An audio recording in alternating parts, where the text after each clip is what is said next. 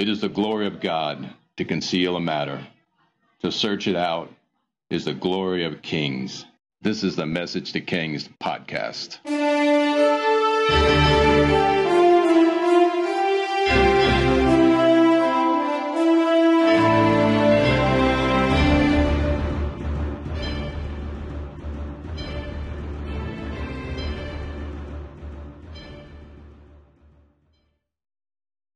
Episode 104 The Gibeonites Avenged. In our original first few episodes of Message to Kings, we cruised through biblical history and we barely covered, if at all, Cain and Abel. Yet this was a significant event and many spiritual concepts were introduced in Genesis chapter 4. After Adam and Eve were ejected from the Garden of Eden, Eve gave birth to Cain and later another son named Abel. Cain became more of a gardener, and Abel was a shepherd. And when it came time to give sacrifices to God, Abel gave a pleasing sacrifice to God, while Cain did not. Cain grew so jealous he ended up killing his brother. Cain killed righteous Abel, who was pleasing in God's sight. Great way to start humankind, huh? Adam and Eve sin. Now their firstborn son kills their secondborn son. Crazy. But what happens next is quite profound and has its echoes all throughout history. Genesis 4 9. Then the Lord said to Cain, Where is your brother Abel? I don't know, he replied. Am I my brother's keeper? The Lord said, What have you done? Listen, your brother's blood cries out to me from the ground. Now you are under a curse and driven from the ground, which opened its mouth to receive your brother's blood from your hand. When you work the ground, it will no longer yield its crops for you. You will be a restless wanderer on the earth. God told Cain that his brother's blood cried out to God from the ground. I mean, seriously, that's freaky. His blood cried out to God. How is this possible? Abel's considered the first martyr in all of human history, and when he was killed, his blood cried out to God. In this episode, we're going to talk about what happens when the innocent are slain.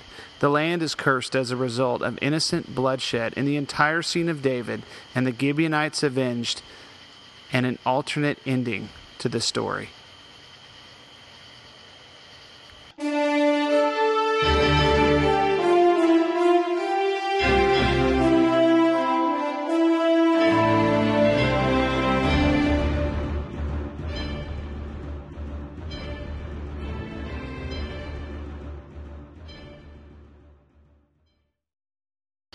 All right, think with me here. God has given governments the authority to enact righteous judgments. Say there was a serial killer in the state of Texas and he was caught and he was unmistakably guilty. Because it is Texas, he would face the death penalty and would die by electrocution or some other means. Hopefully, before his death, he would receive Jesus. This would not prevent his death penalty unless God intervened in some way. This serial killer received the death penalty, and in the eyes of the courts and the laws that had been established, he received justice for his actions. I like to see it like this there is in heaven a judicial court. In this court, the deeds of man are weighed. They attract heaven's blessings as long as they walk with God. People, cities, governments, and even nations receive God's blessings. Of course, God is sovereign and there is always an overriding story, but generally speaking, there's a demonic or angelic attraction based upon faithfulness or unfaithfulness to God. When a sin occurs, it can be considered a misdemeanor, where God warns a person or walks them through something. But if a sin is great and overarching and defies God's law, it's like a felony and a man must face a form of judgment. If we walk with God, we have the benefit of having Jesus as our arbiter or lawyer, and mercy can be given if we walk with God. Sometimes we have to face the physical consequences, but the spiritual ones can be foregone because He's already taken away our sins if we run to Him. So, back to our fictitious example of the serial killer. He committed a group of heinous crimes, and he deserves a lifetime in prison or the death penalty, depending on where you are in the death penalty issue. But what separates this situation from a soldier in a war in Iraq right now? It's the context. The heinous killer killed innocent people and deserved judgment. The soldier in Iraq is doing his best to protect the people of the land during a time of war. There's a very serious distinction between the soldier and the serial killer. The serial killer is deserving of judgment for the killing of innocents. So I say all of this because we arrive at one of those hard to understand chapters in our story, which is titled The Gibeonites Avenged in many Bibles.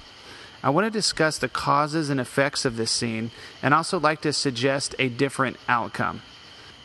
Hebrews 11:4 By faith Abel brought God a better offering than Cain did. By faith he was commended as righteous when God spoke well of his offerings, and by faith Abel still speaks though he is dead. Freak me out again. The apostle Paul says that Abel still speaks today, which is a clear reference to the innocent blood that was spilt that cries out. So, what happened was about 40 plus years ago, Saul became king, and one of the first things he did was to eject, bully, steal from, and eventually kill off as many of the Gibeonites that he could. The thing was, Saul grew up quite close to Gibeah.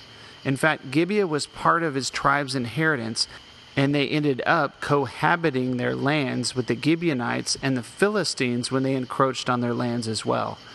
The Gibeonites were the original inhabitants of Gibeah and they deceived Joshua when he invaded the promised land, and Israel made a treaty with them, specifically promising to not put them to death.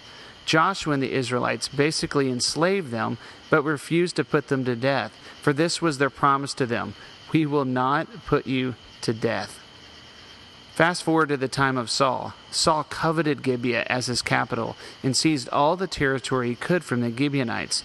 Oh, we probably had contacts because they probably allied themselves with the Philistines or something like that. But Saul broke the treaty made by Joshua and went bloodthirsty and began slaughtering the Gibeonites once he gained power. And interesting enough, Saul probably didn't think anything of it because there was no ramifications or priests warning him or prophets coming to him. It's an interesting case of gross sin which was hidden from him. I see it like this the devil was building his power base. He kind of liked Saul and held this piece of legal permission in his back pocket, for he knew that when Cain killed Abel, his innocent blood cried out, and it led to a curse on Cain and the land. In this case, the curse would befall the land of Israel, for the promise was made by Joshua and the elders of Israel. The sin would fall on all of Israel. The devil kept this in reserve for when it would help him the most. Why play all your cards when Saul is king? After all, he had a demon who controlled him. Why bother exercising authority when you possess the one in authority? So, before we get to the curse upon the land, this is a good spot to explain how 2 Samuel just goes out of order. It's like the book of Judges. 2 Samuel's last chapters were written more like an appendix and it's probably some years after the sin with Bathsheba, and things seem to be settling in Israel when a famine strikes the land of Israel, whose culprit was the devil who decided to pull his legal card on Israel. Judgment has been made. So, before we completely go there, Israel's an interesting place. There's no significant body of water that meanders through the land like the Nile or the Mississippi River in the United States. There was rivers, but Israel is a mountainous and hilly place. Israel back then was an extremely dependent place on the former and latter rains. Without the rains, the land would die. Doesn't this sound like God? I mean, Israel's the geographically one of the worst places to defend on the planet and has no huge waters to keep it watered. It's a land chosen by God, but it was a land that could only be blessed with the hand of God upon it. So when there was no rain, the country suffered extremely. All right, here we go. 2 Samuel 21. During the reign of David, there was a famine for three successive years. So David sought the face of the Lord. The Lord said, It's on account of Saul and his bloodstained house. It is because he put the Gibeonites to death. The king summoned the Gibeonites and spoke to them. Now the Gibeonites were not a part of Israel, but were the survivors of the Amorites. The Israelites had sworn to spare them, but Saul, in his zeal for Israel and Judah, had tried to annihilate them. David asked the Gibeonites, What shall I do for you? How shall I make atonement so that you will bless the Lord's inheritance? All right. So famine has been going on for years, and Israel was suffering. David learns from God it was because of Saul's innocent murder of the Gibeonites, and David goes to the Gibeonites, and I love his words. How can I make atonement? Oh my, what words! How shall I make atonement? At first, I love these words, but I think it is a clue as to David's error. David said, How shall I make atonement? He said, How shall I, not we, or God, but how shall I make atonement? 2 Samuel 21 4. The Gibeonites answered him, We have no right to demand silver or gold from Saul or his family, nor do we have the right to put anyone in Israel to death. What do you want me to do for you? David asked. They answered the king, As for the man who destroyed us and plotted against us, so that we have been decimated and have no place anywhere in Israel, let seven of his male descendants be given to us to be killed and their bodies exposed before the Lord at Gibeah of Saul, the Lord's chosen one. Okay, this is nuts. I mean, really, I think it's nuts. They don't want any civil damages, just the death of seven of Saul's descendants. And this is where I think the story goes south. Not sure where David was at the moment. Probably still freaking out from his own sin and worrying about his family because of Nathan's word. But here we go 2 Samuel 21 6. So the king said, I will give them to you. The king spared Mephibosheth, son of Jonathan, the son of Saul, because of an oath before the Lord between David and Jonathan, son of Saul. But the king took Armoni and Mephibosheth, the two sons of Ai's daughter, Rizpah, whom she had borne to Saul, together with the five sons of Saul's daughter, Merab, whom she had borne to Adriel, son of Barzillai, the Maathite. He handed them over to the Gibeonites, who killed them and exposed their bodies on a hill before the Lord. All seven of them fell together. They were put to death during the first days of the harvest, just as the barley harvest was beginning. Isn't that crazy? David surrendered seven of Saul's grandsons. So check this out. Two of the grandsons were of Mizpah, the daughter of Saul's concubine. The other five grandsons were the sons of Merab, the sister of Michal, David's wife. So these would have actually been David's nephews. What a horrible uncle he was. There was clearly a famine, and there was clearly a curse on the land. And there was clearly sin committed in Israel. But I'd like to suggest our hero David didn't have to give blood for blood. I'd like to suggest there was a greater answer for David, who was notorious for flipping traditions and curses on their head. David had to have known what Moses declared in Exodus 34 6. And he passed in front of Moses, proclaiming, The Lord, the Lord, the compassionate and gracious God, slow to anger, abounding in love and faithfulness, maintaining love to thousands, and forgiving wickedness, rebellion, and sin. Jesus would later declare on the Sermon on the Mount, Blessed are the merciful, for they will be shown mercy. David saw the famine as more of a legal matter that had to be resolved, but he failed to consult the greater authority, God in heaven. The account continues. For a lead in, Rizpah, the daughter of Saul's concubine, whose name actually means pavement, for her sorrow is as low as the pavement, which is quite appropriate for what ends up going on next. 2 Samuel 10 10. Rizpah, daughter of Ai, took sackcloth and spread it out for herself on a rock. From the beginning of the harvest till the rain poured down from the heavens on the bodies, she did not let the birds touch them by day or the wild animals by night. When David was told what Ai's daughter Rizpah, Saul's concubine, had done, he went and took the bones of Saul and his son Jonathan from the citizens of Jabesh Gilead. David brought the bones of Saul and his son Jonathan from there, and the bones of those who had been killed and exposed were gathered up. They buried the bones of Saul and his son Jonathan in the tomb of Saul's father Kish at Zelah in Benjamin, and did everything the king commanded. After that, God answered prayer in behalf of the land. So I just find this scene remarkable because David is the one who always flips tradition. But in this scene, he said, What may I do? What may I do to make atonement? Ah, he missed it on this one. Mercy always trumps judgment. Grace always wins. To conclude this episode of Message to Kings, I can't help but reflect upon this scene. I have to believe David could have done something different. We learn in a future scene that he cries out for mercy and God grants it when a plague hits the land. Mercy always trumps judgment. It's the nature of mercy. It's the abundant grace of God that overwhelms non believers, and it's the kindness that brings us to repentance. We have plenty of modern day revelations of this scene. Here is just one of them. In America today, many Christians point out abortion and the 60 or so million aborted babies that has occurred since the judicial ruling of Roe v. Wade. They say that their blood cries out from the ground just like righteous Abel's and invites judgment on America. Well, they're right. And this is biblical. This is a biblical statement. America is deserving of horrible judgment, and there is a curse upon the land but I like to think differently.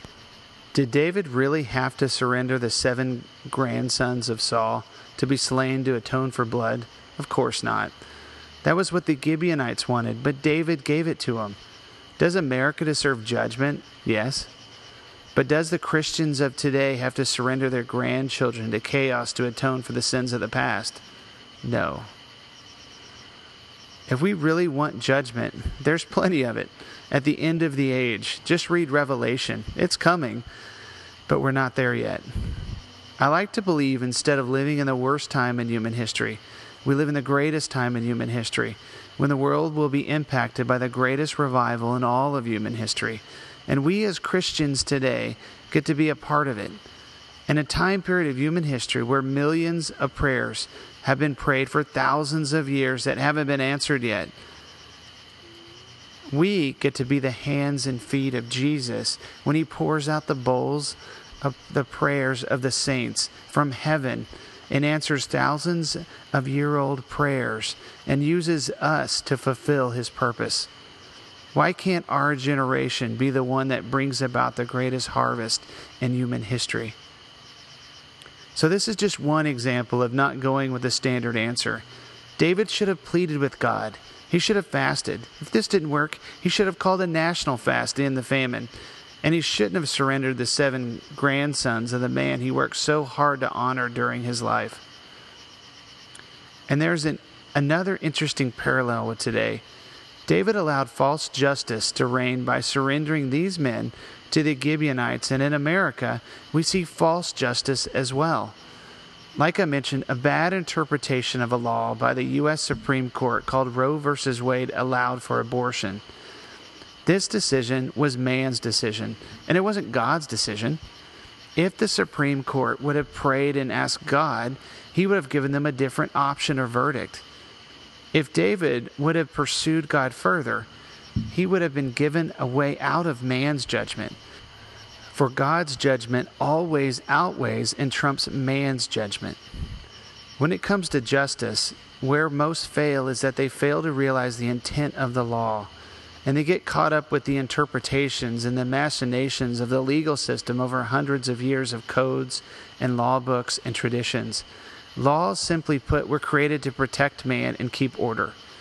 Justice is for the purpose of keeping order in society David may have brought about order by surrendering the seven grandsons of Saul, but it would have been better found by prayer and surrender, which brought about mercy and grace. Surrender to a higher court in heaven trumps the lower desires of man's justice. It always does. So, in this age, when we deserve judgment, do we preach it and ask for it? Instead, we teach people the love of God and demonstrate it to them and let us always remember there's a greater court in heaven which intercedes on our behalf and is always on the side of humility and grace. We have a saying in our house when someone wrongs you, do not Hammurabi them, for it was Hammurabi's law code that declared an eye for an eye and tooth for a tooth. For if someone wrongs you, do not Hammurabi them back, but instead do what Jesus did turn the other cheek, go the extra mile for them, love them, and show them kindness. We end this episode with the verse and a statement. Let us remember in this age what God told Moses so long ago. The Lord, the Lord, the compassionate and gracious God, slow to anger, abounding in love and faithfulness, maintaining love to thousands, and forgiving wickedness, rebellion, and sin. If we truly believe, we need to believe our God is compassionate and gracious, slow to anger, abounding in love and faithfulness, maintaining love to thousands, and forgiving wickedness, rebellion, and sin.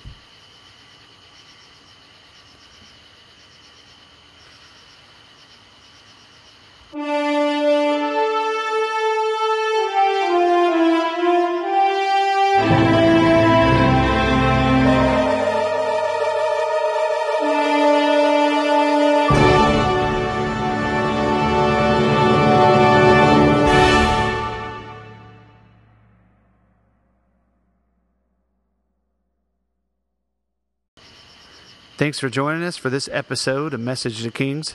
Stay tuned next week as war restarts with the Philistines and David's family struggles pick up. Feel free to visit the website messagetokings.com or if you want to chat, email us at messagetokings at gmail.com.